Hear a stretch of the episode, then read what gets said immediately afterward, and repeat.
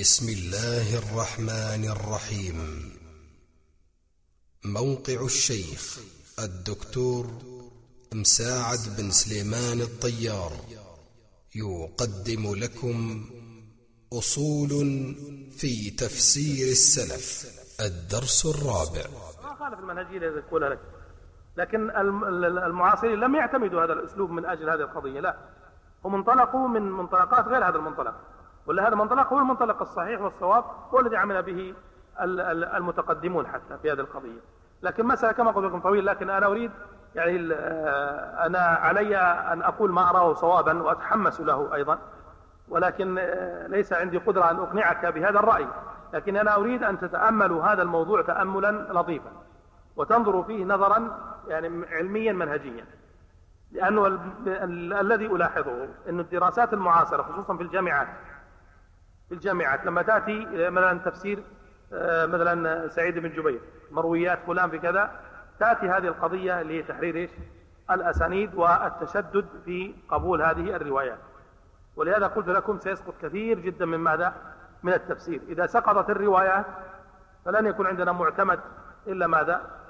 إلا اللغة. إذا سقط الروايات ما عندنا إلا اللغة. وإذا جينا إلى اللغة سنطالب بنفس ما يطالب به وإن كان بعضهم مثل ما ذكر الأخ يقول لا اللغة غير. طب لماذا صارت اللغة غير وما صار التفسير غير؟ التفسير لأنه سبك بالروايات ولهذا لاحظ أنت الآن لا تجد عندنا متقدمين طبقات المفسرين مع أنه وجد طبقات القراء وطبقات القراء متأخرة أيضا لكن أهل الرواية عموما أهل الرواية عموما كانوا موجودين منثورين في ماذا؟ في كتب الجرح والتعديل وكتب الرجال عند السلف.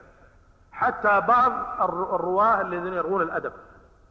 يعني اللي لهم أصحاب قصيص وأشعار وكذا تجد في كلام عنهم في ماذا؟ في كتب الرجال.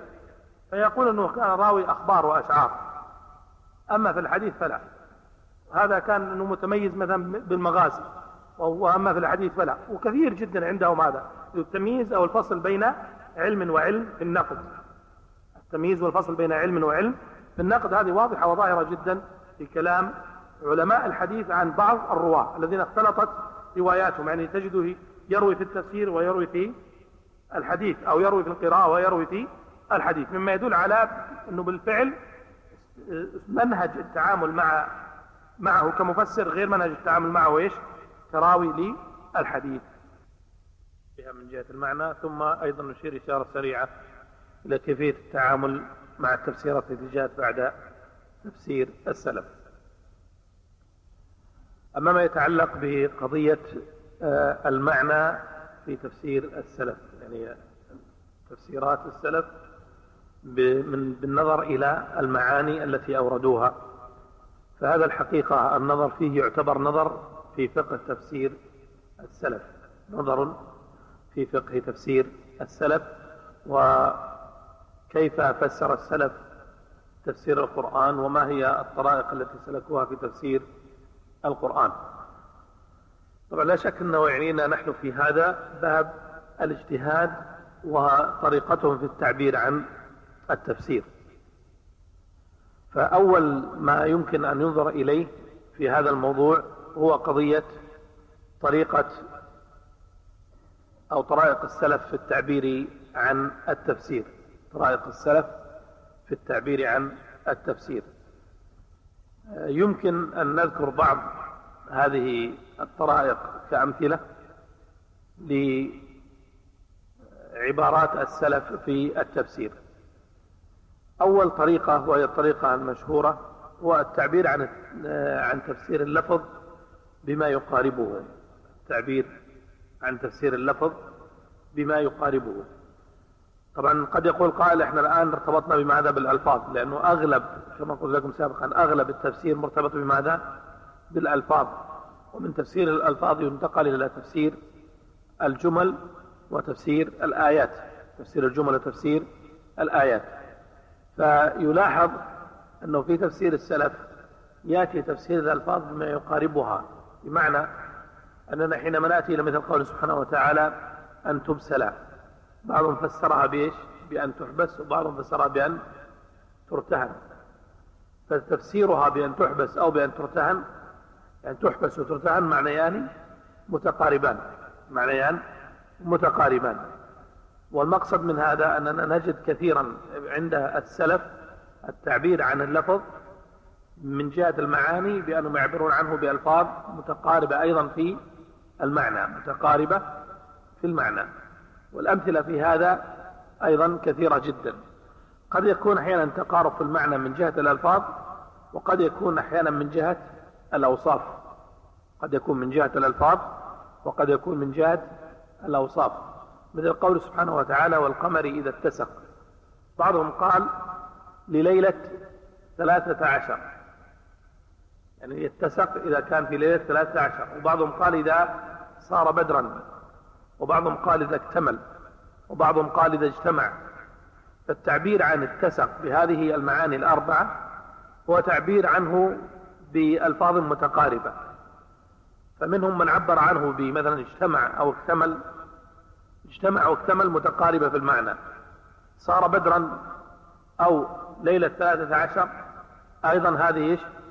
متقاربة في ماذا؟ في الوصف لأنه لا يكون بدرا إلا في هذه الليلة. إذا هذه التعبيرات في النهاية ليست اختلافا. التعبير عن التسق بهذه العبارات التي ظاهرها اختلاف هي في الحقيقة ليست اختلافا وإنما هي من بيان المعنى اللي هو معنى اللفظ بما يقاربه من المعاني أو الأوصاف. هذا أحد طرائق التعبير عند السلف. طبعا لا يتميزون به هم وحدهم لكن هذه أحد الأشياء تسلكوها طبعا قد يقول قائل أنه ألا يوجد ألا يمكن يقال أن هذا من باب الترادف؟ فطبعا المسألة هذه ما نريد أن ندخل فيها لمسألة الترادف لكن نشير إليها إشارة سريعة. أن الترادف في اللغة العلماء فيه على قولين. منهم من يرى الترادف منهم من لا يرى الترادف. والذين لا يرون الترادف يرون الفروق اللغوية. وهذا المسلك أدق. هذا المسلك أدق من جهة النقل ومن جهة العقل أيضا.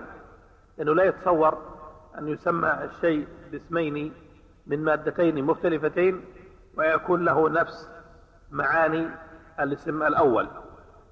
لكن الذين قالوا بالترادف فيما يبدو الله أعلم أن بعض من قال بالترادف لا يخالف من قال بالفروض بالفروق. لأن من قال بالترادف نظر إلى المعنى الجامع بين الألفاظ ومن نظر من قال بالفروق نظر إلى دقائق الفروق. يعني من قال بالترادف نظر إلى المعنى الجامع بين المعاني هذه يعني بين الكلمتين. فمثلا لما نقول حجر وحصى الحجر والحصى يطلق على مادة واحدة لكن تسميته حجرا غير تسميته حصن من جهة الاشتقاق. فمن نظر إلى المدلول الم... الاسم الم... الذي يسمى به بهذه الأسماء جعله مترادفا. فالحصى, فالحصى يطلق على ماذا؟ على الحجر. ومن نظر إلى اشتقاق الألفاظ ذهب إلى الفروق. ذهب إلى الفروق. ويبدو الله أعلم أن بعض علماء اللغة الذين ذهبوا للترادف ذهبوا إلى هذا المعنى الذي يسمى عند بعض المناطق بالأسماء المتكافئة. وإلى أشار إليه شيخ الإسلام لما تكلم عن معاني أسماء الله سبحانه وتعالى أو أسماء الرسول صلى الله عليه وسلم أنها تدل على ذات واحدة ولكن كل اسم فيه معنى غير معنى الاسم الآخر. المقصد من هذا أنه يرد عند السلف هذا التعبيرات التي قد يعبر عنها أو يقول بعض آه، من يعني يأتي بعدهم أن هذه على سبيل إيش؟ الترادف. أن على سبيل الترادف. النوع الثاني من طرائق التعبير عن اللفظ التعبير عن اللفظ بلازمه التعبير عن اللفظ بلازمه. وهذا أيضا يوجد في تفسير السلف. وكل هذا يدلك على أن السلف يتجهون إلى بيان ماذا؟ إلى بيان المعنى أيضا حسب الحاجة الحاضرة. بمعنى أنه الآن من فقه تفسير السلف أنه قد يسأل سائل لماذا؟ لماذا يتجه المفسر منهم إلى بيان لازم المعنى أو لازم اللفظ؟ ولا يبين المدلول الأول لللفظ أو المعنى. لماذا يتجه إلى بيان اللوازم ولا يبين ماذا؟ المعنى الأصل. نعم. أن اللازم قد يخفى بخلاف بخلاف المعنى الظاهر الأول. هذا نعم. هذا أحد الاحتمالات أن اللازم قد يخفى فيريد أن يبينه. أو قد يكون أن حاجة السائل لمعرفة اللازم أكثر من حاجته لمعرفة إيش؟ المعنى الأول. المقصد أنه قد يكون هناك سبب وقد تختلف الأسباب في كل مثال لكن المقصد من ذلك أن السلف يتجهون إلى بيان ماذا؟ إلى بيان لوازم الألفاظ أو المعاني ويذكرونها. بيانهم للوازم الألفاظ أو المعاني سبق عليه مثال إذا تذكرون أخذنا مثال على ذلك. ما هو المثال الذي سبق؟ أخذنا مثال سابق عن ابن جريج. أي نعم يذبحون أبناءكم ويستحيون نساءكم. عبر عن الاستحياء هنا بأنه الاسترقاق. وهذا من اللازم يعني من لازم إيش؟ المعنى وليس تفسيرا لللفظ. لأن ابن جريج لو ذهب إلى تفسير اللفظ لاعترض عليه لأنه لا يوجد كما قال ابن جرير الطبري لا في لغة عربية ولا عجمية. تفسير الاستحياء بمعنى الاسترقاق. نعم. إن الله عليهم بذات الصدور أن يجازيهم أيضا هذا نفسه من التفسير باللازم. من التفسير أيضا باللازم. إذا المقصد أنه التفسير باللازم يعني كان من أسباب أو من طرائق التي اعتمدها السلف. وهنا يجب أن نلحظ ملحظ أن نلحظ ملحظا مهما. ما هو؟ أنه هل يعني التفسير باللازم عدم الأخذ بظاهر المعنى أو أننا نثبت ظاهر المعنى واللازم. أي نعم يعني هنا الآن يجب أن ننتبه أنه إذا ورد عن السلف تفسير باللازم فلا يعني أن هذا التفسير باللازم هو الأصل عندهم. لا يعني أنه هو إيش؟ الأصل. متى نعرف أنه هو الأصل؟ حينما ينفي المعنى الظاهر. حينما ينفي المعنى الظاهر.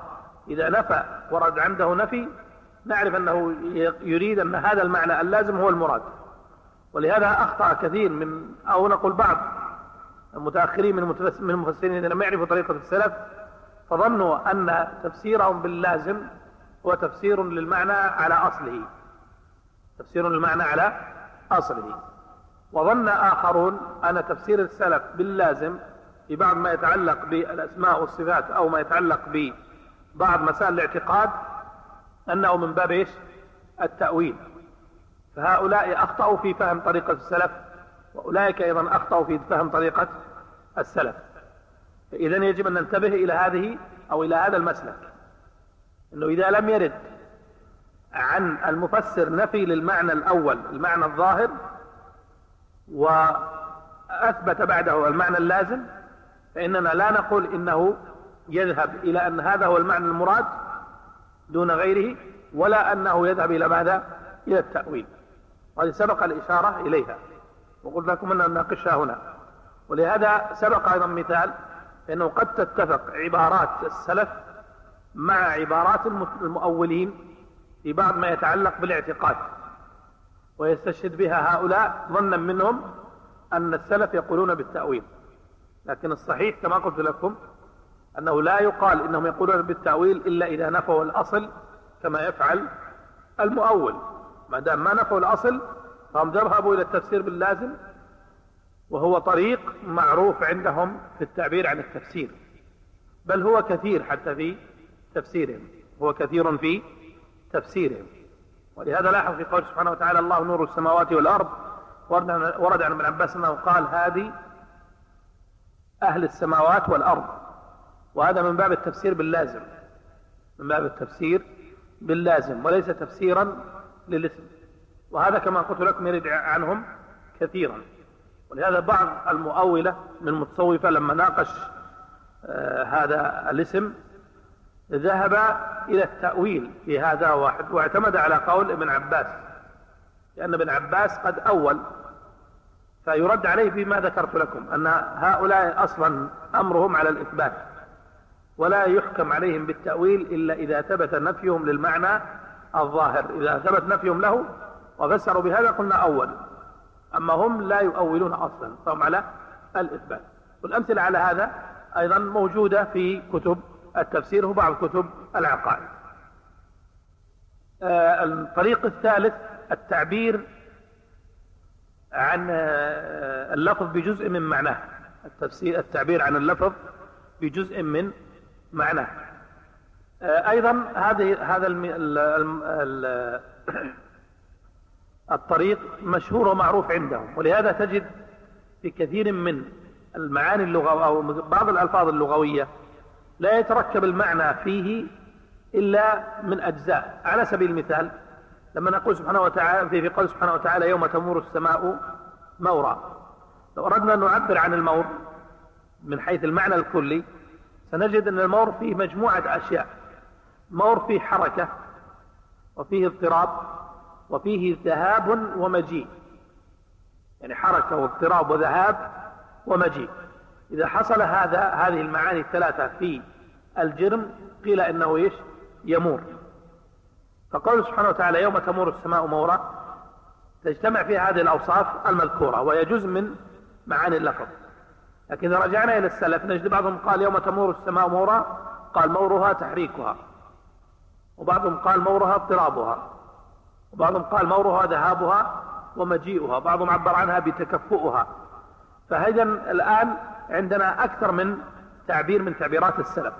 وهذه التعبيرات عن لفظة المور إنما هي تعبيرات بجزء من المعنى وليست بكل المعنى. فإذا جمعنا كل الأقوال الواردة عنهم حصل لنا بعد ذلك ماذا؟ معنى المور على الحقيقة من جهة اللغة. واضحة هذه؟ هنا أيضا يجب أن ننتبه أن بعض أهل البدع يعني في أمثلة قليلة لكن تذكر استخدموا التفسير بجزء المعنى وجعلوه هو الأصل. جعلوه الأصل ونفوا غيره. في قوله سبحانه وتعالى ما أصاب من مصيبة إلا بإذن الله. تعرفون أن المعتزلة لا يرون وقوع إيش؟ الشر ولا لا؟ أن الله ليس فاعلا للشر. فهنا الآن ما أصاب من مصيبة إلا بإذن الله. من ناحية الخلق أن الله خلق ماذا هذه المصيبة. وهم لا يرون هذا. فيضطرون إلى ماذا؟ إلى الذهاب بالإذن إلى جزء المعنى. فيقولون إلا بعلم الله. ما أصاب من مصيبة إلا إيش؟ يجعلون الإذن بمعنى العلم. لو نحن الآن أردنا أن نعرف ما العلاقة بين العلم والإذن. ما العلاقة بين العلم والإذن؟ لا لا معليش لا كلامك صحيح لكن اللي يريده الآن إحنا نتكلم عن جزء المعنى. إيش العلاقة بين العلم والإذن منه يعني العلم جزء من من الإذن ولا لا؟ العلم هو جزء من الإذن. فقصر جزء المعنى هذا. على الإذن هو تحكم في اللغة. تحكم في اللغة. ما هو سببه؟ الاعتقاد إيش؟ الفاسد. وهذا اللي قلنا عنه يعني بالأمس أنه الاعتقاد يؤثر على ماذا؟ على التفسير. طيب الإذن. يعني إلا بإذن الله. نحن نثبت العلم لكن في أيضا نثبت قضية أخرى مع العلم. ما هي؟ نعم. إيش؟ لا اللي هي الخلق والقدرة ما فيها إشكال لكن في قضية أخرى مرتبطة بالإذن. لما تقول أنا على سبيل المثال المدرس مثلا على سبيل المثال جاء طالب وطرق الباب عليه فقال له أذنت لك أن تدخل. أذنت لك أن تدخل. إذن هذا بمعنى إيش؟ الإباحة ولا لا؟ الإباحة.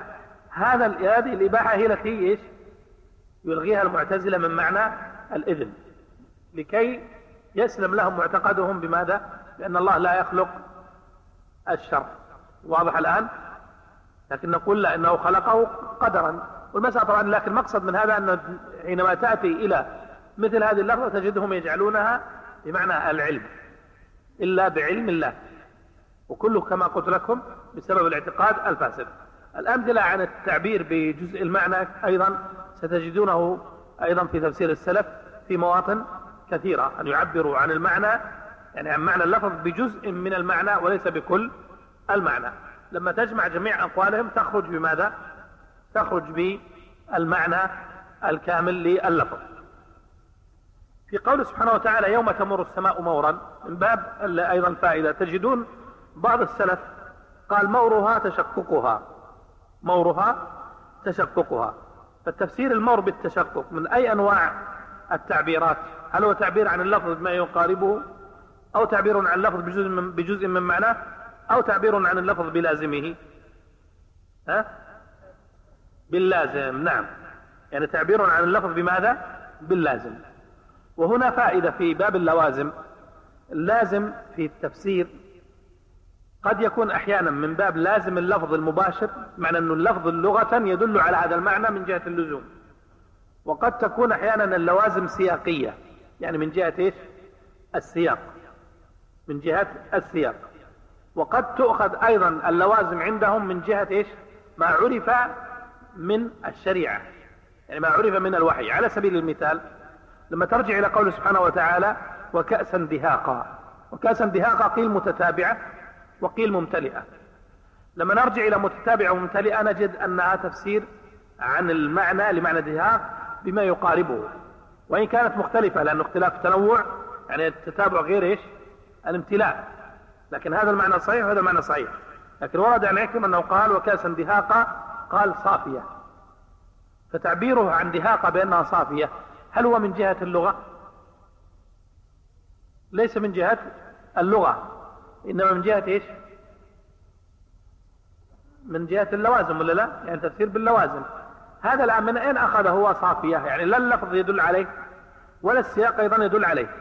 فمن أين أخذه؟ مما عرف أيوة مما عرف من الوحي عن ماذا؟ عن خمر الجنة.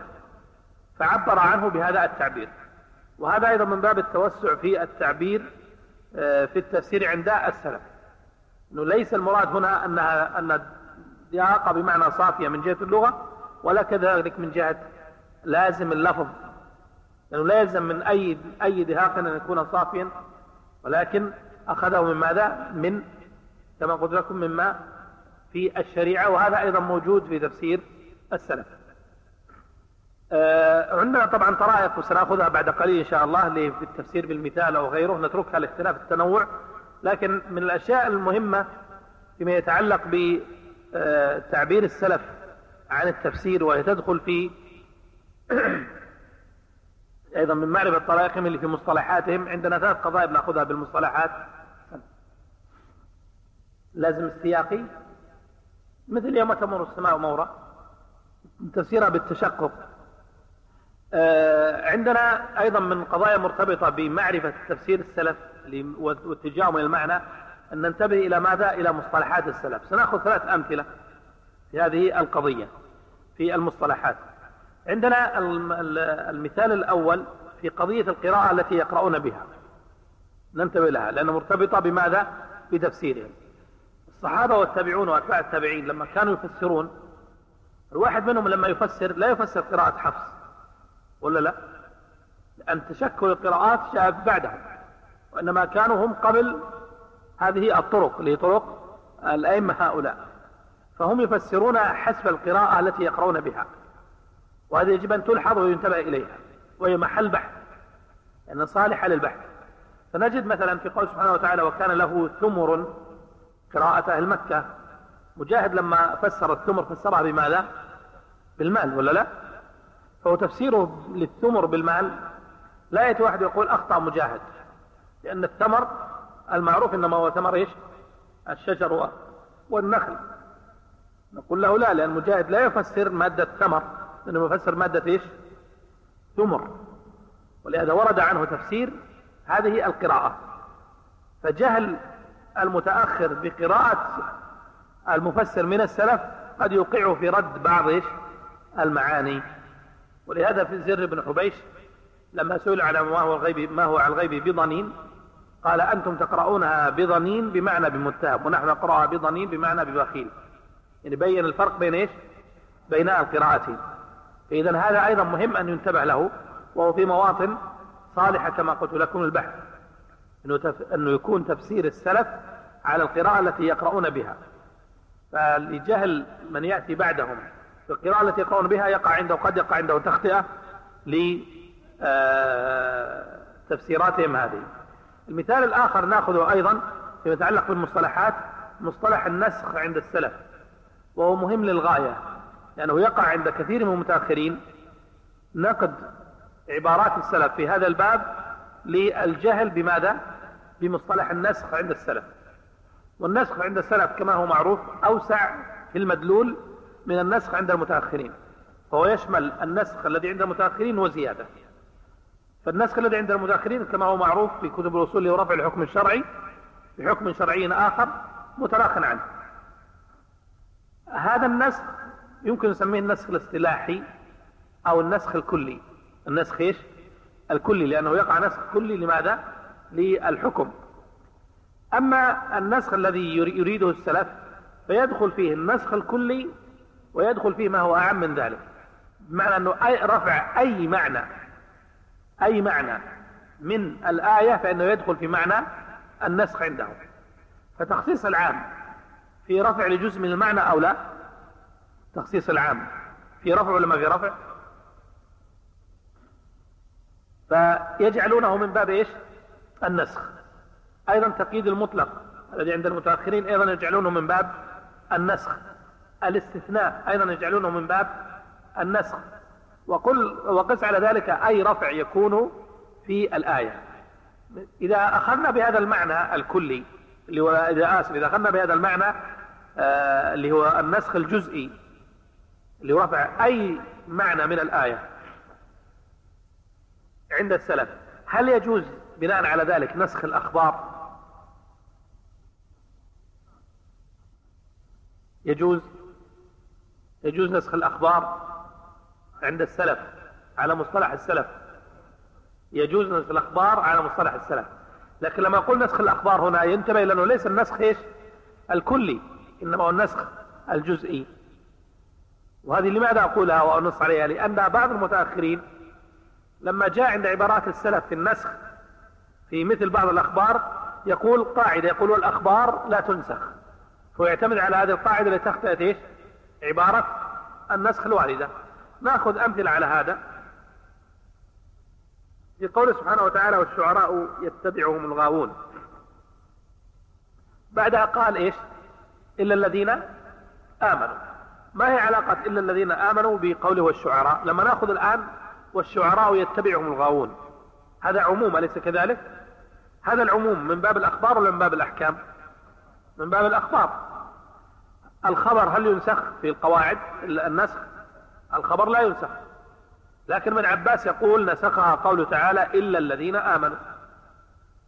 إلا الذين آمنوا. وهنا يقع إشكال.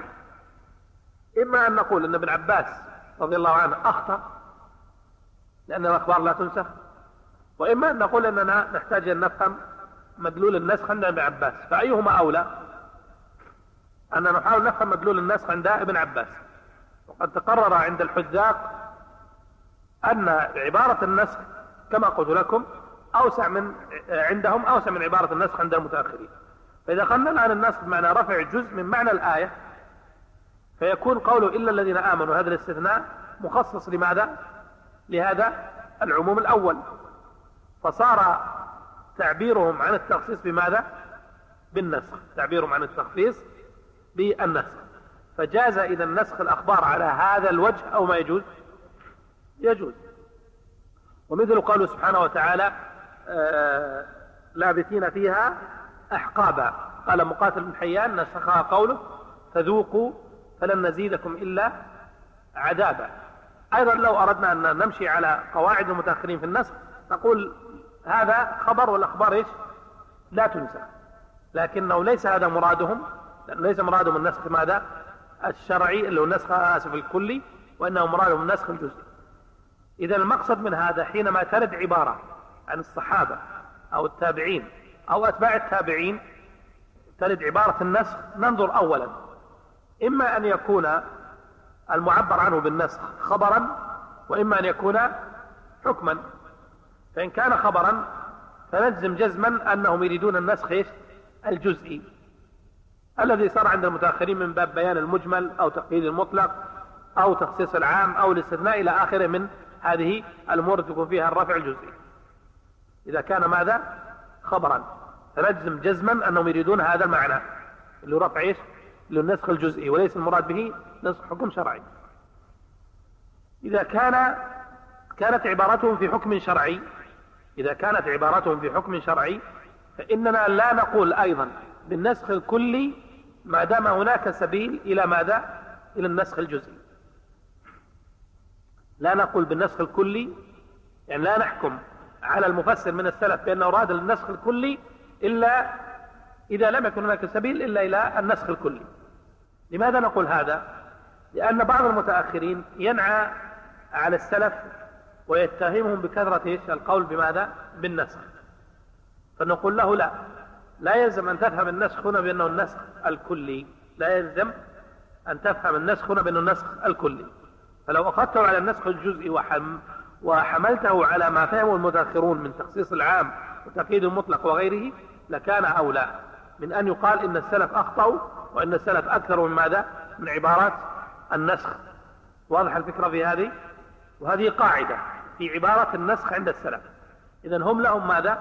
لهم مصطلح يجب أن يحاكموا إليه ويتعامل معهم عليه يعني يتعامل معهم عليه لا أن يحملوا بأقوال المتأخرين كما هو حاصل في كثير من آه، الكتب بل إن بعض الفضلاء من العلماء أمثال مكي وأمثال ابن الجوزي وأمثال ابن العربي الذين كتبوا في الناسخ والمنسوخ. قد تمد من بعض العبارات على بعض السلف فيها أحيانا قد يكون فيها شيء من يعني يعني عدم فهم عبارات السلف في هذه فيقعون في تغطياتهم في هذا الباب. والصواب كما قلت لكم أننا لا نحمل عبارة النسخ على النسخ الكلي. طبعا إذا كنا في الأحكام إلا إذا لم يكن هناك سبيل إلا أن تحمل عليه. أما في الأخبار فمباشرة نعرف أنهم لا يريدون النسخ الكلي إنما يريدون ما يريده المتأخرون من تقييد العام من تقييد المطلق وتخصيص العام وغيرها من آه التي في هذا الباب. نأخذ المثال الأخير أو المصطلح الأخير اللي مصطلح النزول. مصطلح النزول. أيضا لماذا نقول مصطلح النزول؟ لأنه يكثر تعبير أو التعبير بالنزول في تفسير السلف. يكثر التعبير بالنزول في تفسير السلف. عباراتهم في النزول إما أن تكون كان كذا أو سئل عن كذا فأنزل الله. أو يقولون نزلت في فلان أو نزلت في كذا يعني حكم معين. يعني الآن عبارات السلف في, في النزول لا تخلو من هذه العبارات. أنه سئل عن كذا فأنزل الله أو كان كذا فأنزل الله. أو نزلت في فلان أو نزلت في كذا يعني في أمر معين. نزلت في النفقة نزلت في الجهاد نزلت في الدعاء نزلت في عذاب القبر. هذه العبارات. لا تخرج عبارات النزول عن هذا. لا تخرج عبارات النزول عن هذا. أما ما تجدونه في بعض كتب المعاصرين من أن الصحابي أو التابع أو تابع التابع, التابع يقول سبب نزول هذه الآية كذا فهذا لا يوجد في تطبيقاتهم إطلاقا. التعبير بأنه سبب نزول أنه يقول الصحابي أو التابع أو تابع التابع سبب نزول هذه السورة أو هذه الآية كذا لا يوجد في تعبيراتهم إطلاقا قد تكون قد يكون بعضكم من أخذ في كتب علوم القران يكون أخذ هذا المصطلح لسبب أن يقول الصحابي أو التابعي أو تابع التابعي سبب نزول هذه السورة أو سبب نزول هذه الآية كذا هذا التعبير لا يوجد اطلاقا. واضح الآن؟ نتكلم إحنا عن طبقات الثلاث هذه. لا يوجد عندهم هذا التعبير. تعبيراتهم كما قلت لكم فأنزل فنزلت أو يعني كان كذا فأنزل الله أو فنزلت. سئل عن الرسول صلى الله عليه وسلم كذا فنزلت أو فأنزل الله. أو يقول نزلت هذه الآية في كذا أو نزلت هذه الآية في فلان أو في القوم الفلانيين. هذه عبارات في النزول. هذه العبارات من حيث هي عبارات هل يمكن أن نستقي منها قاعدة عندهم؟ نقول إذا ورد عندهم فأنزل الله فهي بمعنى النزول المباشر. وإذا وردت نزلت في كذا فهي بمعنى التفسير. هل يمكن أن نقول بهذا؟ ليه؟ هل استقرئ, استقرئ كلامهم في هذا؟ لا بأس يكون فأنزل الله يكون فيها تعقيب. وإذا كانت تعقيبا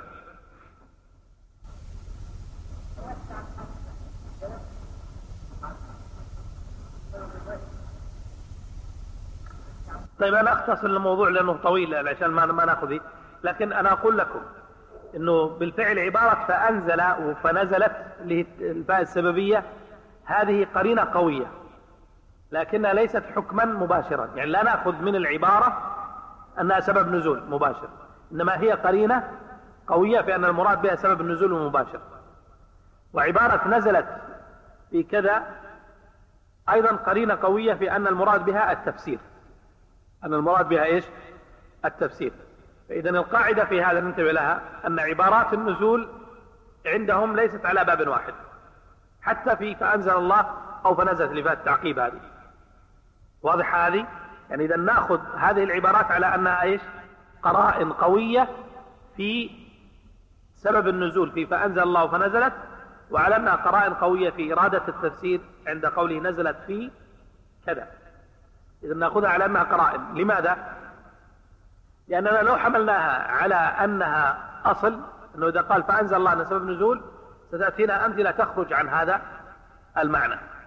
وأنه يرد أيضا نزلت في كذا وتكون سببا مباشرا آه، خلافا لمن قال بأنها قد تأتي التفسير لأنها تأتي للتفسير ولا غير التفسير إذا المقصد من هذا إشارة يعني إشارة سريعة أننا نجعل عبارة النزول ماذا؟ نجعل عبارة النزول قرينة. دالة على سبب النزول خاصة إذا كانت فأنزل الله أو فنزلت. لأنه ورد عنهم التعبير عن هذين اللفظين أو بهذين اللفظين عن التفسير وليس عن سبب النزول عن التفسير وليس عن سبب النزول. يعني لاحظ مثلا على سبيل المثال اللي يدخل في حكم في الحكم في قول سبحانه وتعالى ومن أحسن قولا ممن دعا إلى الله وعمل صالحا. عائشة رضي الله عنها تقول نزلت في المؤذنين. نزلت في المؤذنين مع أن المؤذنين أن الأذان إنما كان أين؟ في المدينة والآية مكية ولا لا؟ فنفهم نحن من عباراتها أن المراد بها التفسير أنها تريد أن تشير إلى دخول المؤذنين في معنى الآية دخول المؤذنين في معنى الآية. وقس على هذا أمثلة كثيرة جدا قس على هذا أمثلة كثيرة جدا ولعلكم تعرفون الخلاف الذي أورده شيخ الإسلام عن آه، علماء الحديث إدخال بعض إدخال بعض صيغة نزلت في كذا في التفسير مثل البخاري وغيره. ولهذا البخاري يسند الأحاديث أو الآثار التي فيها نزلت في. أي أثر فيه نزلت في تجد أنه يسنده على أنه من شرطه. فيجعله من الأحاديث المرفوعة يجعله من الأحاديث المرفوعة ولو كان والدا عن الصحابة لكن لا نريد أن نطيل في هذا لكن نأخذ فيها هذه القاعدة. نعم. الخلاف إيش؟ لفظي إلا أنه الإشكالية يا أخي كلامك صحيح. لو كان لو كنا الآن نقرر وليس عندنا إشكال سابق. الإشكال السابق أن طريقة تدريس هذه العبارات أنه أن أن الذي يدرس هذه العبارة لا يشير إلى وقوع هذه العبارات في أمثلة تخالف هذا التقعيد. فأذهب أنا وأنت بناء على هذا أن كل فأنزل الله. فنزلت سبب نزول مباشر. فلما يأتيني ما يخالف هذا ماذا أفعل؟ نفس الإشكالية تقع. إما أني كما قلت لك أغفلها أصلا أو أني إيش؟ أتأول. وهذا الذي يقع. نحن نقول من الآن إنها قرينة قوية. إنه عبارة النزول قرينة قوية لكن هم يتوسعون في هذه العبارة. مثل ما يتوسعون في غير من التفسير. مثل ما يتوسعون في التفسير باللازم ويتوسعون في التفسير بأعم بالمعنى الأعم أحيانا. يعني المعنى يأتي اللفظ فيه نوع من الخصوص يفسرونه بما هو أعم منه كل هذا التوسع منها أيضا توسع في ماذا؟ في عبارات النزول. طيب هذه إشارة سريعة لبعض آه، قضايا تتعلق بمصطلحات السلف. إحنا أخذنا منها ثلاث قضايا وننتقل بعد ذلك إلى ما يتعلق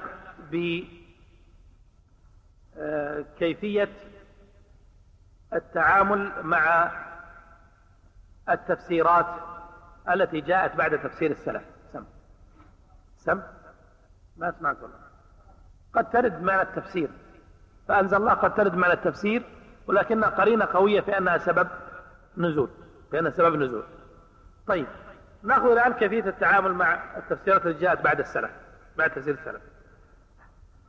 هذا الموضوع يبنى على تقرير قضية آه، وهي قضية وجوه التفسير. لو نحن سألنا سؤالا سريعا هل التف... هل القرآن حمال للوجوه أو لا؟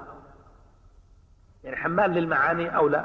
ولا طبعا وجوه الباطل التي اعتمد عليها الباطنية واعتمدوا على مثل هذه الآثار التي ذكر أنها حمال لوجوه فأقاموا عليها بعض التأويلات الباطنية. لكن نريد أن هل يم... هل القرآن دلالته على المعاني دلالة واحدة فقط أو قد تتعدد فيه الدلالة؟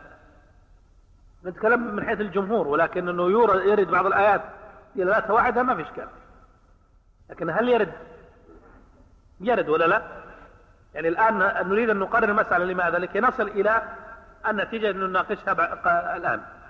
إذا قلنا أن القرآن حمال وجوه يعني أنه معنى قصدنا بحمال وجوه أنه قد يرد بعض ترد بعض السياقات أو بعض الألفاظ تحتمل أكثر من معنى صحيح. تحتمل أكثر من معنى صحيح. هذه القاعدة مقررة ومتفق عليها أو لا؟ ها؟ اللي متفق عليها؟ لا دعنا لكن من حيث العموم متفق عليها؟ هذا متفق عليها ولا لا؟ لماذا؟ لأن تفسير, تفسير السلف تفسير, تفسير الصحابة والتابعين وقع فيه اختلاف أو ما وقع. هذا الاختلاف فيه تعدد للمعاني ولا ما في تعدد؟ على سبيل المثال لما نأتي إلى قول سبحانه وتعالى والليل إذا عسعس. بعضهم قال بمعنى أقبل بعضهم قال بمعنى إيش؟ أدبر. هل أقبل هي النفس معنى أدبر؟ إذا تعددت معاني اللفظة وما تعددت وليطوفوا بالبيت العتيق. العتيق المعتق من الجبابرة العتيق بمعنى قديم هل معنى المعتق من الجبابرة معنى القديم؟ إذا تعددت إيش؟ المعاني. أو لا؟ هذه مقررة؟ طيب. لنؤصل تعدد المعاني الآن في تفسير السلف نؤصل الآن تعدد المعاني في تفسير السلف. تعدد المعاني هذا مبني على ماذا؟ على الاجتهاد. والاجتهاد له مصادر وسبق أخذ هذه المصادر عندهم. قد يكون الاختلاف أحيانا عندهم بسبب اختلاف المصدر وقد يكون اختلافهم أحيانا في نفس المصدر يعني باعتماد مصدر واحد. اختلافهم بسبب اختلاف المصدر الكلام السابق في تفسير إيش؟ الساق. فمن ذهب بالتفسير إلى التفسير بالسنة النبوية جعل قوله يوم يكشف عن ساق أنها ساق الرب سبحانه وتعالى. ومن ذهب إلى المعنى المصدر الثاني للغة جعل يوم يكشف يكشف عن ساق أن القيامة تكشف عن هول وكرب. اذا اختلف ماذا؟ المصدر. من ذهب إلى أو تعدد المعاني في المصدر الواحد مثلا في اللغة وفي الغالب يرجع إلى اللغة. تعدد المعاني في الغالب يرجع إلى ماذا؟ إلى اللغة.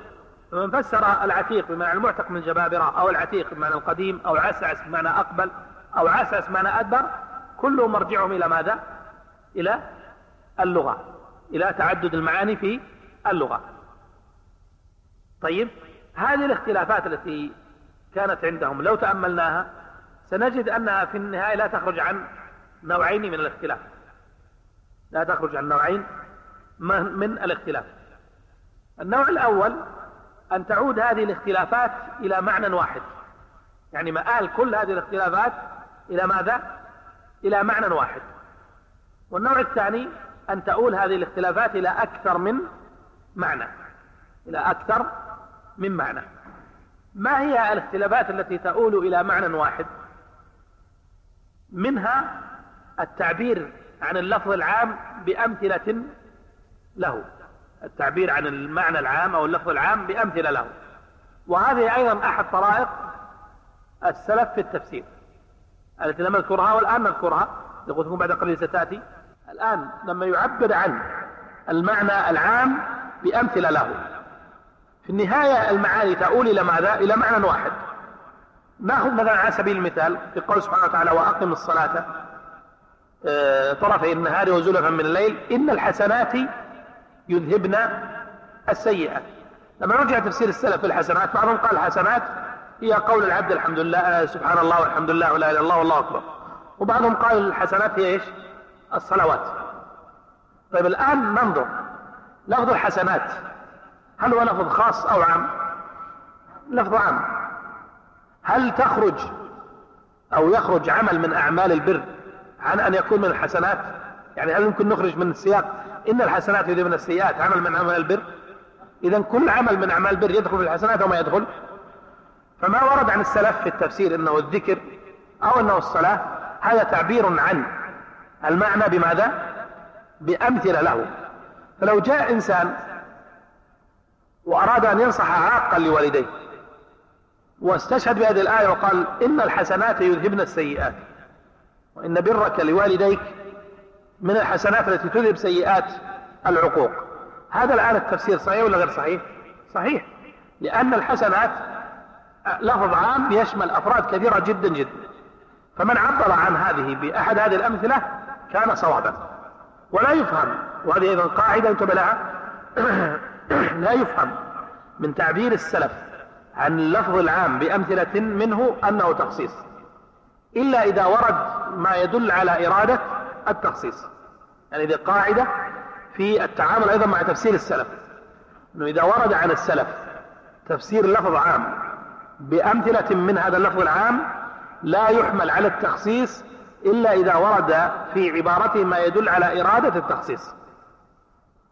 لأننا لو ذهبنا إلى التخصيص فإذا سيكون عندنا أمثلة كثيرة من العموم مخصصة عند السلف وهذا ليس بصواب. واضح الفكرة هذه؟ إذا قاعدة أيضا تفهمونها في تفسير السلف. أنه إذا إذا فسروا اللفظ العام بأمثلة فإن هذا من باب التفسير بالمثال. ولا يذهب بقولهم إلى التخصيص إلا إذا دل سياق المفسر على إرادة التخصيص. فإذا هذا النوع أو هذا نوع من الأنواع التي تعود إلى معنى واحد. في النهاية في النهاية تؤول أو يؤول التعبير عن التعبير بالمثال إلى معنى واحد. أيضا تفسير اللفظ بمعان متقاربة أيضا مثل ما ذكرنا في تبسل تحبس وترتهن أو والقمر إذا اتسق بأنه اجتمع أو اكتمل. هذا أيضا في النهاية يؤول إلى معنى واحد. في النهاية يؤول إلى معنى واحد. كذلك التفسير بجزء المعنى أو التفسير باللازم في النهاية يؤول إلى معنى واحد. إذا المقصد من هذا أننا سنجد في تفسيراتهم تفسيرات كثيرة تؤول في النهاية إلى معنى واحد. النوع الثاني ما يؤول إلى أكثر من معنى. إلى أكثر من معنى.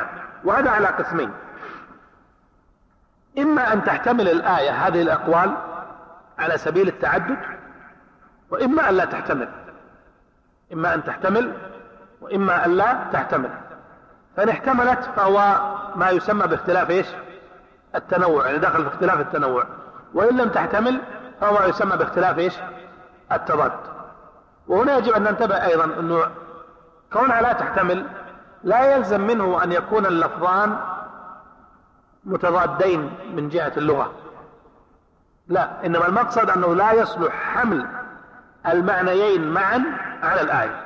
إذا جاز حمل المعنيين معا على الآية فهذا نسميه اختلاف إيش؟ تنوع. إذا لم يجوز حمل المعنيين معا على الآية سميناه اختلاف تضاد. نأخذ مثالا في ذلك في التضاد. في قوله سبحانه وتعالى إلا أن يعفونا أو يعفو الذي بيده عقدة النكاح. طيب الذي بيده عقدة النكاح. بعض السلف قالوا هو الزوج وبعضهم قال هو الولي. هل يمكن أن يكون المراد الزوج والولي معا؟ هل يمكن أن يكون المراد الزوج والولي معا؟ لا يمكن. أيضا مثال آخر فناداها من تحتها. ناداها مفرد. فقيل عيسى وقيل جبريل. الخطاب لا يحتمل إلا واحدا فهل يمكن أن نقول إنه جبريل وعيسى معا؟ أيضا لا. وأمثلة كثيرة على هذا يعني أمثلة كثيرة في هذا أنه إذا لم يحتمل الخطاب إلا معنى واحدا ووقع خلاف في المراد به فهذا نعتبره ماذا؟ اختلاف تضاد. نعتبره اختلاف تضاد. وهذا وقع في تفسير السلف وهو قليل بالنسبة لاختلاف التنوع يعني اختلاف التضاد بالنسبة لاختلاف التنوع قليل جدا. أما اختلاف التنوع فذكرنا أمثلة منه مثل قول سبحانه وتعالى ولا يطوفوا بالبيت العتيق. هل يمكن أن يوصف البيت بأنه معتق من الجبابرة وبأنه قديم؟ يمكن أو لا؟ يعني يمكن وصف الوصفين معا أليس كذلك؟ هذا يعتبر اختلاف إيش؟ تنوع مع تغاير المعاني. لاحظ المعاني إيش؟ متغايرة. معنى المعتق غير معنى القديم. يعني معنى المعتق غير معنى القديم. وهذا المعنى صحيح وهذا المعنى صحيح. وهذا كثير في تفسير السلف. مثل تفسيرهم بقول اهدنا الصراط المستقيم. بعضهم قال الصراط المستقيم ماذا؟ القرآن وبعضهم قال الصراط المستقيم. اي نعم دين الإسلام وبعضهم قال النبي صلى الله عليه وسلم وبعضهم قال طريق أبي بكر وعمر. في أمثلة كثيرة لهم. كل هذه تعبيرات متغايرة ولكنها في النهاية هي صحيحة لأنها من باب اختلاف. التنوع. والأمثلة كما قلت لكم كثيرة ويبدو أنها متقررة عندكم فما نطيل فيها لكن هذه جملة أو جمهور الاختلاف الذي ورد عند السلف. كما قلت لكم سابقا أنه لما انتهت طبقة أتباع التابعين صار علماء أهل السنة ينقلون أقوال هذه الطبقات الثلاث. لكن سنجد أن هناك من شاركوا في التفسير من اللغويين ومن أهل البدع. وكذلك من جاء بعد السلف وفسر أيضا القرآن وجاء بمعان غير واردة عند السلف عن السلف غير واردة عن السلف. تقع الإشكالية هنا كيف نتعامل؟ كيف نتعامل مع هذه الأقوال؟ نحن يعني متفقون على قبول ما جاء عن السلف. طبعا من حيث الجملة نتكلم لا نتكلم عن تحرير الأمثلة لكن من حيث الجملة أن ما ورد عن السلف فإنه محل القبول. أنه محل القبول لكن ما ورد عن غيرهم كيف نقبله؟ يعني ما هي الأشياء تجعلنا نقبله وتجعلنا لا نقبله؟ ما دام تقرر عندنا أنه بالفعل أن القرآن فيه وجوه. ومن باب الفائدة قضية كون القرآن له وجوه صحيحة محتملة هذا معروف حتى عند الصحابة أنفسهم. ولهذا ورد عن أبي الدرداء قال ولن تفقه كل الفقه حتى ترى للقرآن وجوها. وكذلك ابن عباس وهذا من من الأمثلة العزيزة آه، أذكرها لكم. ترجعون إليه في تفسير ابن كثير. عن عكرمة عن ابن عباس في قوله تعالى ولذكر الله أكبر قال لها وجهان ليش معنى قوله ولذكر الله أكبر يقول لها وجهان اللي هو ابن عباس. قال ذكر الله ثم ما حرمه قال وذكر الله إياكم أعظم من ذكركم إياه فكأنه يذهب إلى أن لها أكثر من معنى. بل يتضح أيضا بالتطبيقات. يعني هذا نص. يتضح أيضا بالتطبيقات عن ابن عباس وغيره أنه قد يرد عن واحد منهم أكثر من معنى للآية. وليس هذا اختلاف تضاد كما يفهمه بعض المتأخرين المفسرين إنما هو من باب اختلاف التنوع. فالمفسر يقول بهذا ويقول بهذا وهذا معنى صحيح وهذا معنى صحيح. ولم يقع اختلاف التضاد في تفسير الواحد منهم إلا في النادر. إلا في النادر وهو يدل على ماذا؟ على أنه قد رجع عن أحد القولين. لابد لا محالة. لأنه لا يمكن أن يكون المراد بالمعنى هذا وهذا معا. فقد يرد على المفسر الواحد نفسه اختلاف معاني ترجع إلى أكثر من معنى. يعني اختلاف يرجع إلى أكثر من معنى. لكن أن يرجع إليه اختلاف يرد إلى أكثر من معنى. وفي تضاد فهذا نادر جدا جدا وله أسبابه. من أمثلته لكي يتضح في قول سبحانه وتعالى وفديناه بذبح عظيم فقد ورد عن ابن عباس أنه قال الذبيح إسماعيل ورد عنه أنه قال الذبيح إسحاق. في مثل هذا الموطن نقول قطعا أنه وقع فيه إشكال في الموضوع عند ابن عباس رضي الله عنه. فاحتمال أن يكون كان يقول بأحد القولين أولا ثم تركه وهذا لا بد منه. ولا يمكن أن يقال أنه يريد بالذبيح هذا وهذا لأنه لا يمكن أن يكون الذبيح واحد. ونحن نعلم طبعا آه، أن هذا في الإسرائيليات المراد بإسحاق إلى آخره لكن المقصد أنه قد يقع لكنه نادر جدا جدا. أما أن يقع تفسير المفسر الواحد اختلاف تنوع يرجع إلى أكثر من معنى فهذا واقع. هذا واقع كما يقع من أكثر من الواحد. والسبب فيه أنهم عندهم هذه القاعدة أن القرآن يحتمل الوجوه الصحيحة. لاحظ أيضا سعيد بن جبير لما كان يفسر أن أعطيناك الكوثر قال أكثر الله له من الخير. أكثر الله له من الخير. قال له سفيان آه، قال له هلال أنه لما سألوا عن هذا قال قلت نهر في الجنة. يعني أن يقول له أن الكوثر ما هو؟ نهر في الجنة. قال نهر في الجنة وغيره ابن سعيد يقول له نهر في الجنة وغير النهر. فهذا إذا يدل على ماذا؟ على معرفتهم بماذا؟ بوجوه التفسير وأن هذه المعاني كلها صحيحة التي يفسر بها القرآن. طبعا ما لم يكن هناك إشكال في قضية التضاد كما ذكر كما ذكرت لكم. هناك مثال طويل أيضا. في قضية تقرير اختلاف التنوع واختلاف التضاد موجود في كتاب السنة للمروزي يمكن أن ترجعون إليه وهو مهم آه، فيه عن الحسن البصري وعن إسحاق آه، بن راهوية وعن ابن عيينة كلهم يقررون اختلاف التنوع يقررون اختلاف التنوع. والنص مهم لكنه لكي نختصر الوقت يعني نستعجل في الوقت. آه، لا أذكره الآن. نأتي الآن إلى قضية كيفية التعامل الآن مع تفسيراتهم. إذا تقرر عندنا هذا المبدأ الأولي أن القرآن يمكن أن يحتمل وجوه صحيحة. نأتي الآن إلى سؤال. الآن القرآن عندنا في فيما يتعلق آه، الآيات إما أن يكون تفسيرا وإما أن يكون إيش؟ استنباطا. يعني لا يخرج الكلام عن آيات القرآن من أن يكون إما تفسيرا وإما استنباطا. لو نظرنا إلى التفسير المعاني متناهية ولا غير متناهية؟ يعني يمكن أن تقف المعاني على حد أو لا؟ المعاني. تقف المعاني. المعاني ما يمكن يعني كم نأخذ؟ عشرة أوجه؟ عشرين وجه؟ تقف. لكن الاستنباطات أوسع من المعاني أو لا؟ أي نعم. يعني لاحظ هنا الآن فائدة إنه الاستنباطات أوسع من بيان إيش؟ المعاني. الاستنباطات أوسع من بيان المعاني. فالمتأخر إما أن يورد لنا معاني جديدة لم يقل بها السلف وإما أن يورد استنباطات جديدة لم يقل بها السلف. يعني في التفسير في كتب التفسير لما نرجع كتب التفسير سنجد. إما معاني وإما إيش؟ استنباطات. إحنا الآن سنتكلم عن المعاني اللي هي التفسير. المعاني التي هي إيش؟ التفسير. إذا أورد معنى لم يكن واردا عن السلف. هل نقبله أو نرده بحجة أنه لم يرد عن السلف؟ إذا ورد الآن أورد متأخر معنى. أورد متأخر معنى. لم يرد عن السلف. نرده بحجة أنه لم يرد عن السلف؟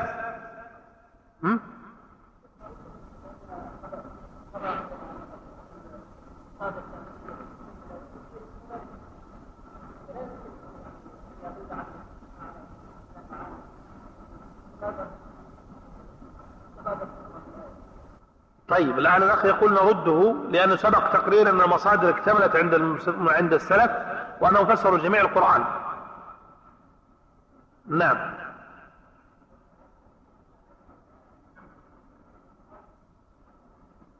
هذه هذا ضابط.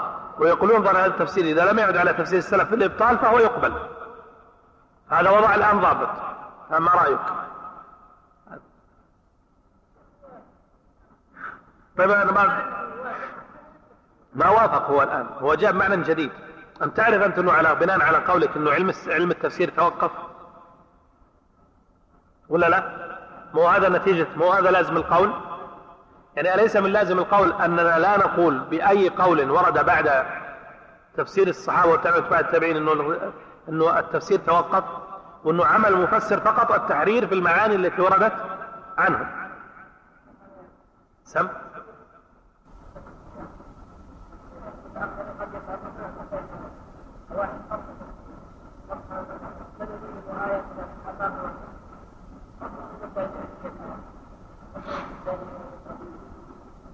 يعني هو في إحنا. نحن نتفق على انه وردت تفسيرات بعد جيل السلف هذا بلا إشكال معنى كلامنا الآن كيف نتعامل مع هذه التفسيرات أليس كذلك؟ ومنها ما ذكرته مما يتعلق ب يعني المكتشفات المعاصرة التي توافق ما جاء في القرآن هذا جزء أو نوع من أنواع التفسيرات الحادثة. هذه نقبلها ولا ما نقبلها؟ اذا هي تحتاج إلى ماذا؟ إلى تأمل. نعم.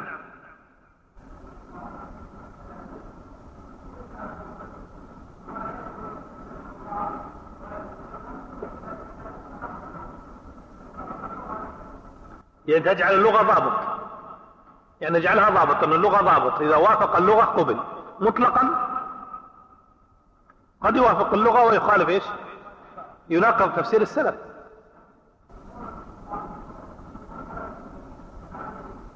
ما ورد لا في لا في هذه ورد في اللغة. يعني اللغة تحتمله من حيث الاحتمال تحتمله. لكنه إذا أخذنا به ناقض أقوال السلف. يعني أبطلها. ناخذه؟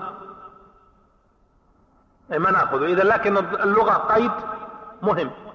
لأنه يكون ما فسر به من جهة اللغة صحيحا يعني صار عندنا كم قيد الآن؟ إيه نعم.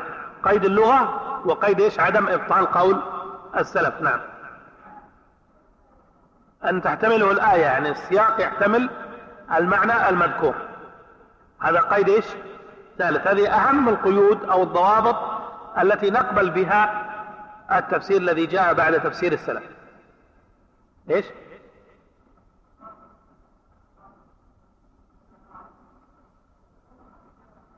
إي نعم.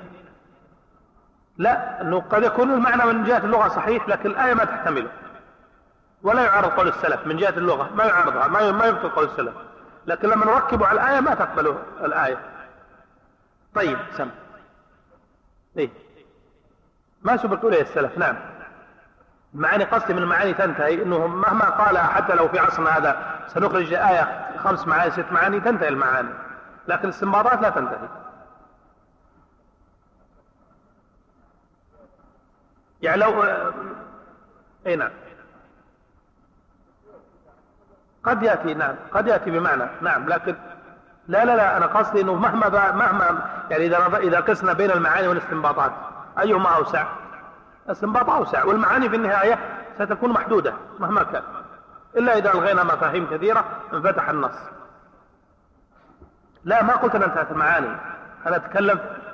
تنتهي نعم. ممكن. في في معاني تنتهي آيات تنتهي فيها المعنى. ما يمكن يكون لها أكثر من معنيين ثلاثة خلاص. ما يمكن. ما أدري بدون ما تصورت أنت يعني الآن الألفاظ. الألفاظ في الآيات تركبت منها جملة. هذه الجملة هل يمكن يكون لها معاني لا متناهية؟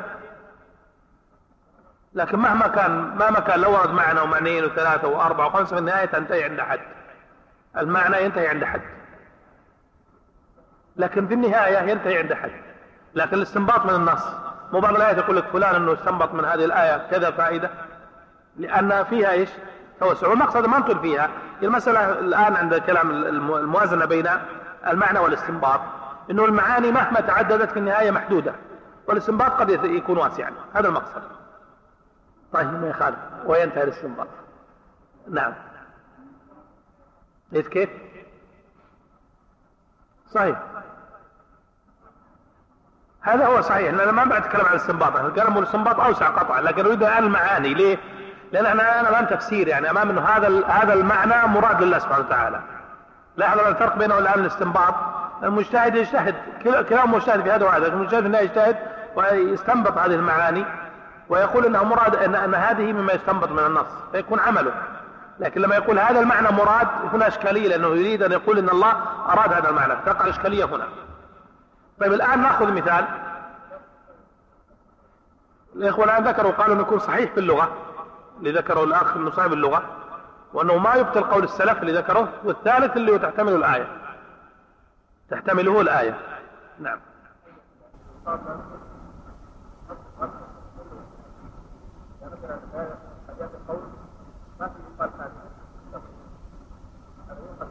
تقييد. مما قال مما قال به السلف يعني ممكن هذا ممكن. هذا اختيار رجع إلى الاختيار. الآن سنأتي نذكر الآن. طيب الآن آه، إذا نظرنا الآن إلى ما ذكره السلف يعني في آية من الآيات. يعني لو نظرنا إلى ما ذكره السلف في آية من الآيات. إما أن يكون لهم قولا إما أن يكون لهم آه، قول واحد وإما أن يكون لهم أكثر من قول. أليس كذلك؟ إذا كان لهم قول واحد فالإبطال واضح جدا لو جاء قول يبطل قولهم انتهى ما يقبل ولا يمكن وإن, وإن أمكن الإضافة فهذا الذي نناقش فيه. على سبيل المثال في قوله سبحانه وتعالى فما بكت عليهم السماء والأرض وما كانوا إذا منظرين لم يرد عن السلف أكثر من الإشارة إلى بكاء الأرض والسماء أن الأرض والسماء لم تبكي على آل فرعون. إذا الآن كانوا يقول أن أن الأرض والسماء تبكي على المؤمن ولم تبكي على آل فرعون. هذا تفسيرهم لماذا للآية بعض المعتزلة ماذا يقول؟ يجعل هذا من باب إيش؟ المجاز. ويقول أن الأرض أصلا لا تبكي ولا السماء تبكي. وأن لو كان لها أن تبكي لبكت على المؤمن ولم تبكي على الكافر. هذا مبطل لقولهم ولا غير مبطل؟ هذا مبطل. لانهم هم الآن يثبتون الحقيقة البكاء وهذا ينفي حقيقة البكاء. فهذا فيه إبطال. فيه إبطال. لو كان في غير النص القرآني لو كان في غير النص القرآني كلامه هذا من جهة اللغة محتمل ولا غير محتمل؟ ها؟ كلام محتمل وهذا معروف عند العرب. مثل قول عنترة في خيله مشهور ولكان لو علم الكلام مكلمي ولقد شكى إلي بعبرة وتحممي. ولا لا؟ إذا فدل على ماذا؟ على أنه, أنه الآن كأنه يحكي عن ماذا؟ عن ما يحصل من خيله وهو كله من باب إيش؟ المجاز ليس من باب الحقيقة أنه يحصل منه هذا. بالنسبة له لا يعرف هل هو يفعله ولكنه يصوره أنه يقول بهذا القول. المقصد الآن أنه الاتجاه إلى بهذا الأسلوب من حيث اللغة ما عندنا فيه إشكال لكنه أنه مبطل لماذا؟ لقول السلف.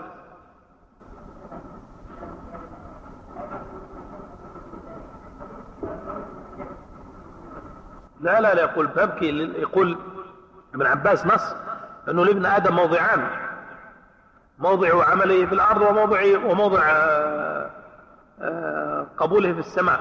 فإذا بكى انقطع موضع عمله فبكى عليه وانقطع موضع قبوله في السماء فبكى عليه. يعني نص واضح جدا. ما يحتمل التأويل. يعني وقال به غيره في حديث أيضا فيه ضعف آه، يسند هذا. المقصد أنه الآن ما يكون عندهم قول واحد. إذا كان عندهم أكثر من قول. إذا كان عند السلف الآن أكثر من قول ما هو عمل المتأخر بالنسبة لهم؟ العمل له أحد, أحد احتمالين إما أن يختار من أقوالهم ويعلل هذا الاختيار. على سبيل المثال لما ترجع إلى قول سبحانه وتعالى والليل إذا عسعس. ترجع إلى تفسيرات المتأخرين بعضهم اختار عسعس. وقال بها بعض السلف وبعضهم اختار آسف بعضهم اختار أقبل وبعضهم اختار إيش؟ أدبر. وكل واحد من المتأخرين ممن اختار من أقوال السلف علل الاختيار. يعني هذا لماذا أختار أقبل وهذا لماذا أختار أدبر؟ كل واحد علل الاختيار. لكن في النهاية ليس هذا بخارج عن قول السلف ولا هذا بخارج عن قول السلف. إذا ما هو عمل المفسر الآن؟ الاختيار من أقواله. هذا نوع. النوع الثاني أن يأتي بقول جديد يضاف إلى ماذا؟ إلى أقوالهم. هذا القول الجديد هو الذي ذكرنا قبل قليل الضوابط التي ذكرناها عليه. نضرب مثلا على سبيل المثال يعني قول جديد لما ترجع في قول سبحانه وتعالى وأدخلهم الجنة عرفها لهم. طيب عرفها لهم الآن. ما المراد بالتعريف هنا؟ ذهب السلف في تفسيرهم إلى أن المراد به عرفها لهم أي أنهم يعرفون منازلهم من الجنة كما يعرف الواحد منزله بعد أن يرجع من يوم الجمعة. يعني هل في واحد ممكن يظل عن بيته هذا مقصدهم أنهم يعرفون يعني إذا دخل أهل الجنة الجنة جعلنا وإياكم منهم يذهب كل واحد إلى مكان في الجنة كأن كما أنه لو رجع من يوم الجمعة ذهب إلى ماذا؟ إلى بيت. هذا المعنى ذكروه بعض اللغويين ذكر في قول عرفها لهم معنى آخر. عرفها لهم قالوا طيبها لهم. أخذوها من طعام معرف أي مطيب. بالأبازير. إذا الآن التعريف بالمعنى الآخر بمعنى إيش؟ التطييب. نأتي الآن إلى الضوابط. هل عرفها لهم معنى طيبها لهم من جهة اللغة صحيح أو لا نعم. ومنه قال صلى الله عليه وسلم لا يجد عرف الجنة. لإيش الريح. فإذا عرف بمعنى طيب هذه لغة ما فيها إشكال. إذا من جهة اللغة سلمت. ننتقل إلى القيد الثاني. هل هذا القول لو قلنا به يبطل القول الأول؟ يا شيخ.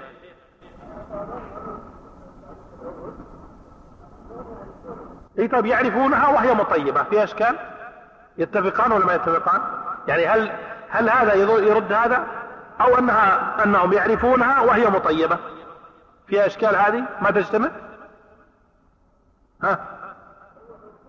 ما علينا من الأولى لا إحنا نتكلم الآن عن نقبل آه، قضية القبول لكن الآن الجنة يعرفون منازلهم من الجنة ومنازلهم مطيبة لهم. فيه إشكال في تناقض بين المعنيين؟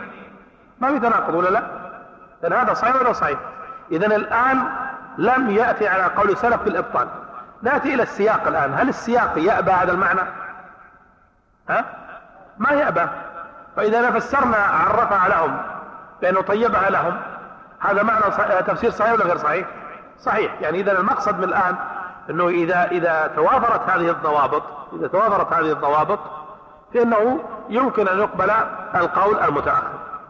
ايا كان هذا القول سواء قال به من كان في طبقة السلف من غيرهم ممن دخل أو من جاء بعده.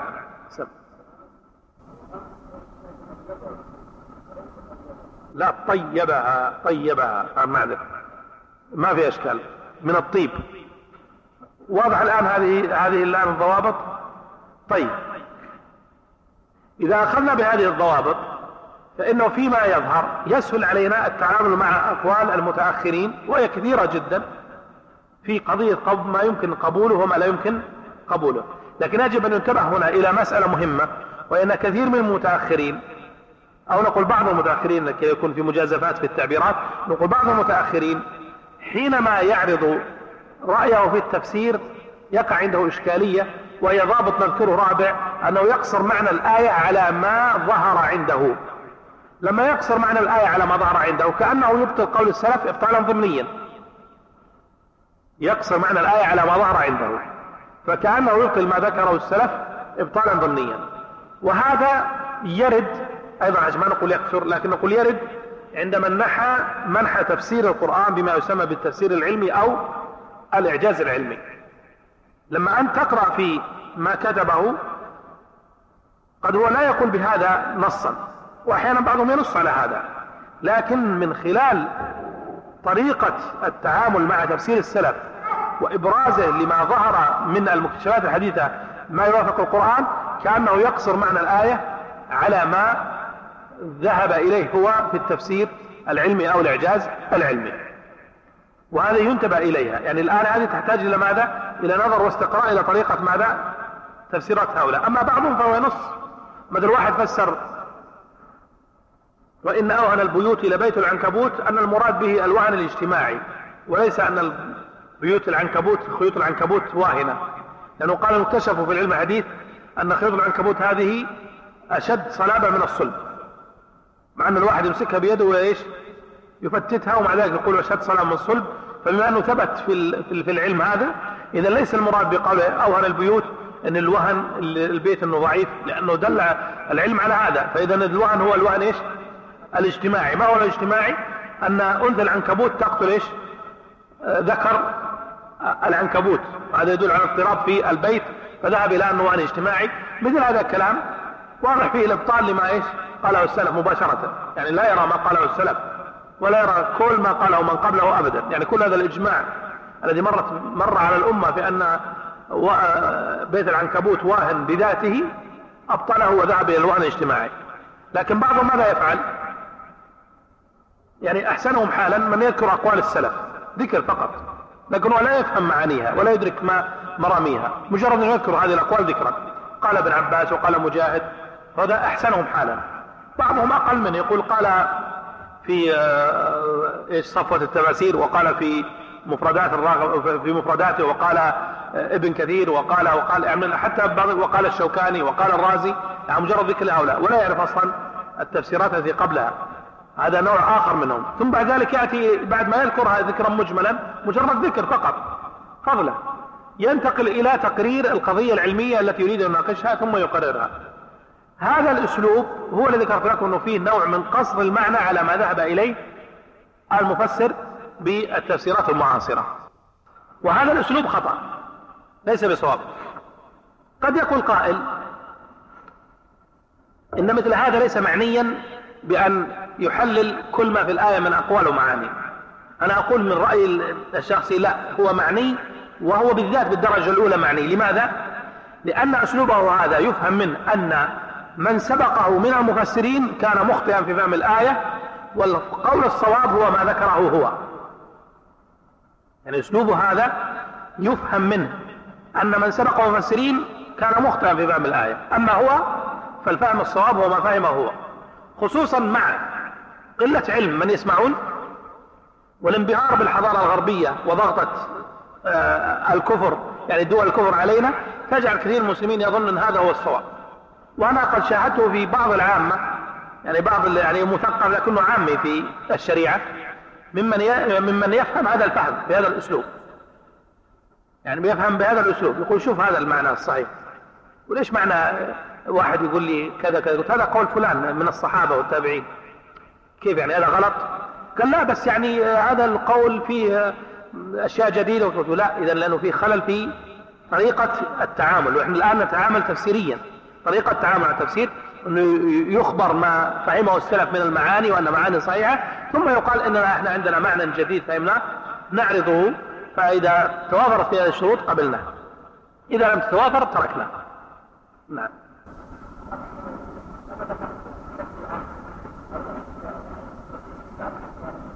نشأ المسلمين هذا أيضا لا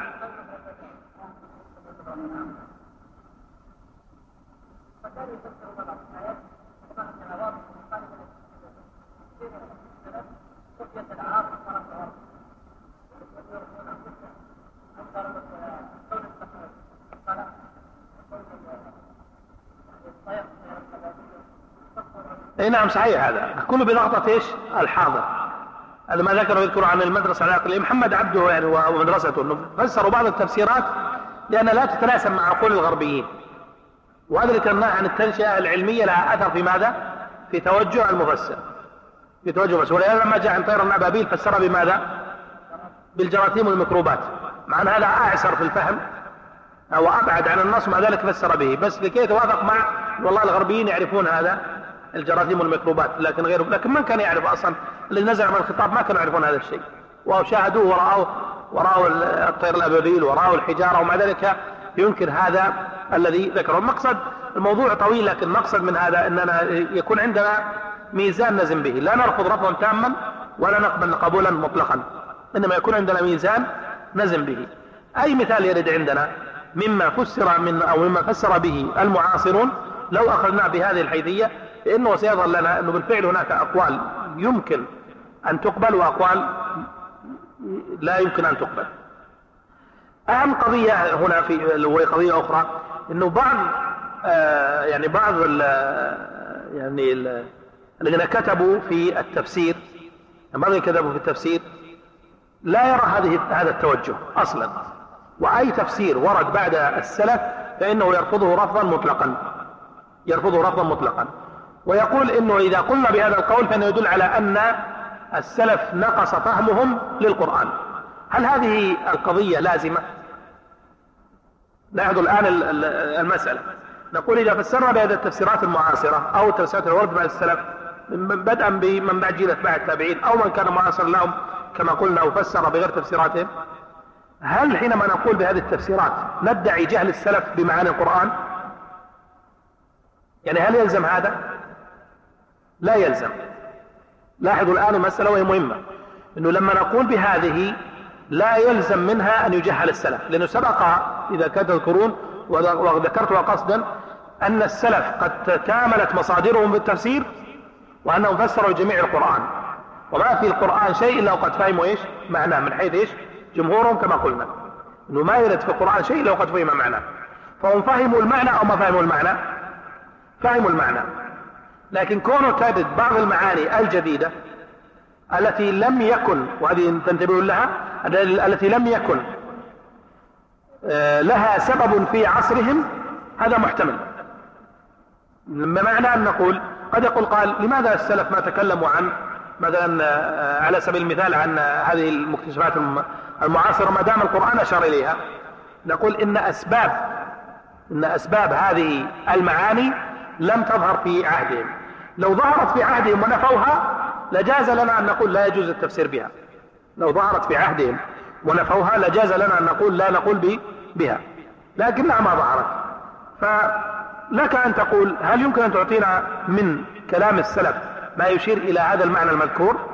فنأخذ الآن مثال.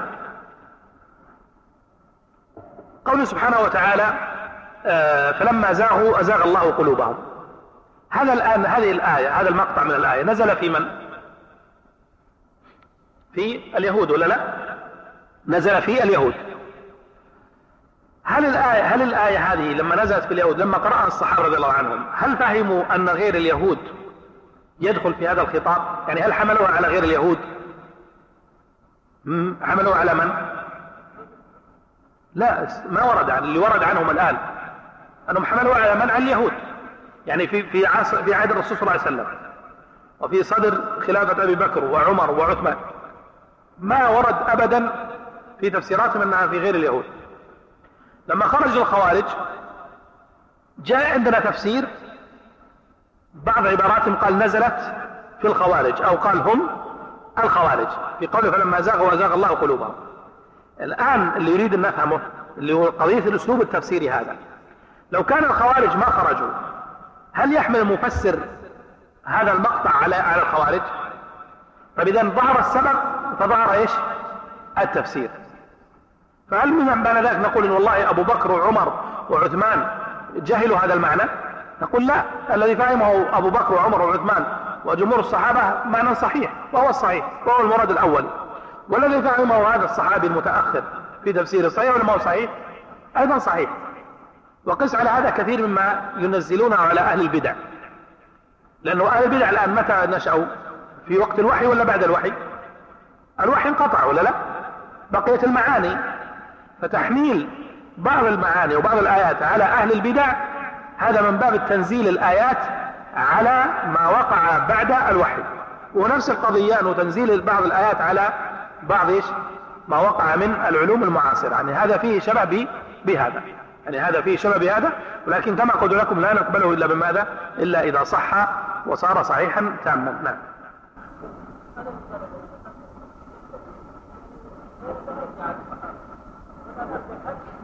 في أي عهد ظهروا؟ في أي عهد؟ جميل هذا كلام. لأنه في آخر خلافة علي رضي الله عنه أنا كل هذا قلت في صدر في عهد أبي بكر في عهد الرسول وأبي بكر وعمر وعثمان. ما كانوا يحملون الآية على هذا المعنى ولا لا؟ كانت على اليهود. فلما جاءت في عهد علي وخرجت الخوارج حملوا آآ آآ آآ هذا المعنى على الخوارج. فصار فيه معنى الجديد ولا ما فيه هذا هو المقصد لكنه منهج لهم. أنا أقول إنه أصل المنهج موجود عند السلف. أنا أقول الآن إنه أصل المنهج موجود عند السلف. في تنزيل الآيات على حوادث وقعت بعد اي نعم وليسوا اصل ليسوا مرادين بها اولا. يعني ليسوا مرادين بها اولا. فإذا إحنا أصلنا هذا الأصل وصح هذا الأصل فانه يصحح لنا قبول ما بعد تفسير السلف فقط. يعني ما طبعا السم في في هذا. قتادة حمل بعض الآيات على القدرية وعلى الخوارج وعلى المرجئة. مجموعة من الأمثلة. مجموعة من الأمثلة بل عندهم أشياء كثيرة جدا. ما ما أيوه.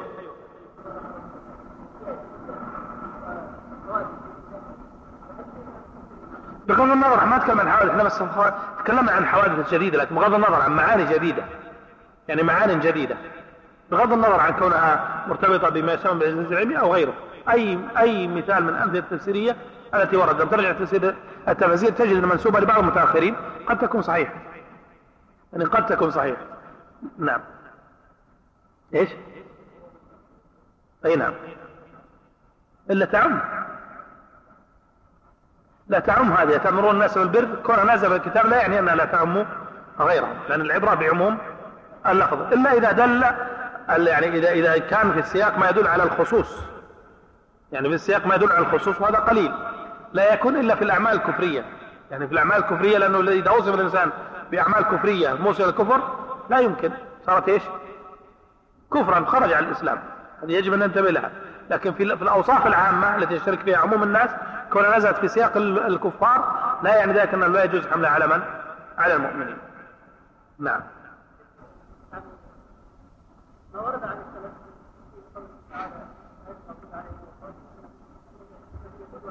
نعم. نعم.